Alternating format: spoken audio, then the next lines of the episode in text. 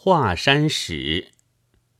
秦始皇三十六年，使者郑荣从关东来，将入函关，西至华阴，望见素车白马从华山上下，疑其非人，道助止而待之，遂至问郑荣曰：“安之？”答曰：“知咸阳。”车上人曰：“吾华山时也，愿托意读书，至好池君所。子知咸阳，到过好池，见一大子，下有文石，取款子，当有应者。